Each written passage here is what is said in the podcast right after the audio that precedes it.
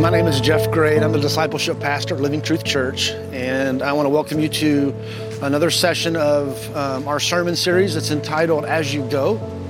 And um, this sermon um, topic comes from Luke chapter five, and it's the story of the paralytic.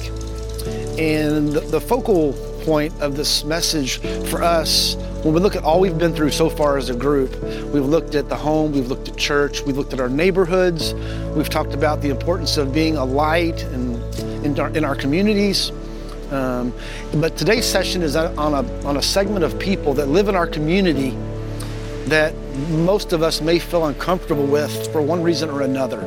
And so um, we've entitled this one, As You Go Among the Least. So who are the least of our community?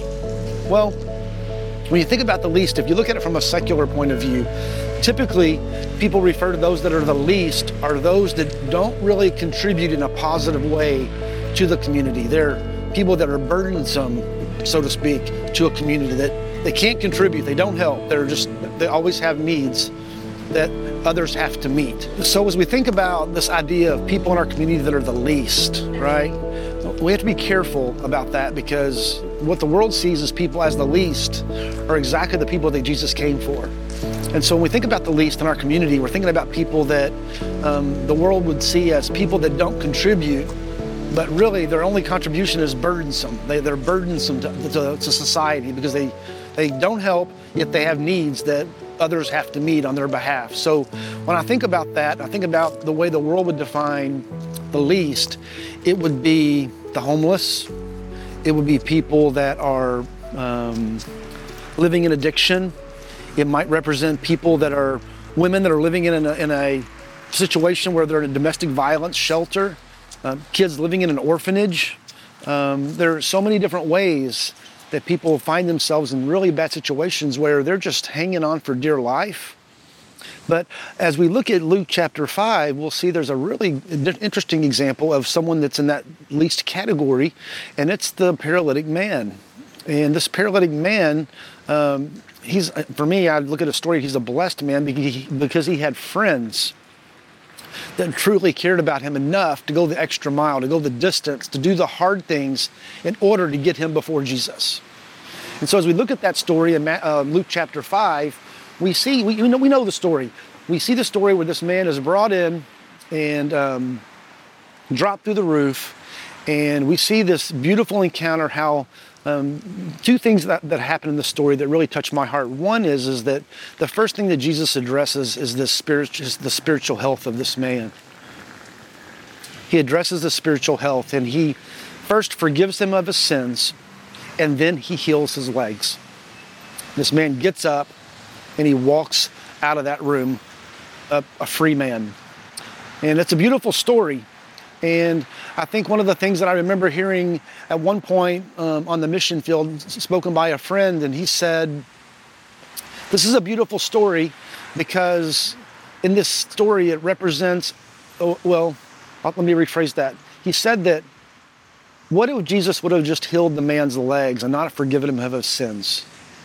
What if he'd have just, what if Jesus would have just provided a humanitarian service without gospel proclamation, without an offering for the forgiveness of sins, right? Well, if that would have happened, my friend's comment was, then that man would have walked out of that home with two whole legs and could have walked right into hell with them.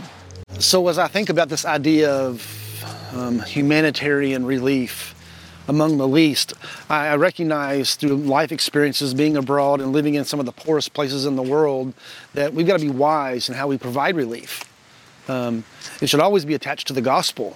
And every every chance we get, we should att- attach any time we help someone with some type of gospel presentation, whether it's our te- personal testimony, a time of prayer, but ultimately it should be about the gospel. Because what I see happening around the world, for example, there's there's there's atheist organizations right now doing hurricane cleanups down at down where Hurricane Ian made landfall, right?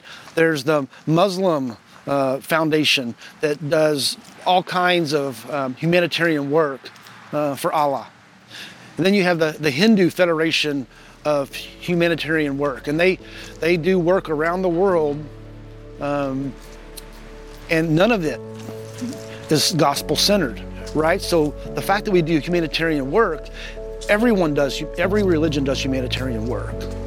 Even people that aren't religious do humanitarian work. So for us as followers of Jesus, he tells us to love our neighbors.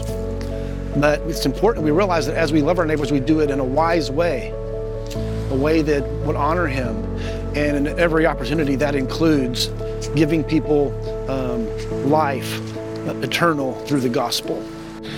So as you think through this idea of uh, here to help, and how we're going to be engaging our community, I'm really hoping that each team will choose one of their projects to be um, focused on the least. And as a, as a gr- C P R group, you may end this video and then talk about some of the groups that you're aware of in our community that are among the least, that would benefit from uh, us demonstrating love in a physical way, and then spending time loving on them and then praying with them and maybe even presenting the gospel to them. So my encouragement is, as you end this video, take some time to talk about the least in your community. Pray for the least in your community. Pray for the group, groups or programs that are um, pursuing and working with these communities, uh, of these people that really have nothing to offer um, other than their lives to Jesus. So with that being said, um, thank you for your time on this session. And I just hope and pray that we'll be busy as a church about ministering to the least in our community.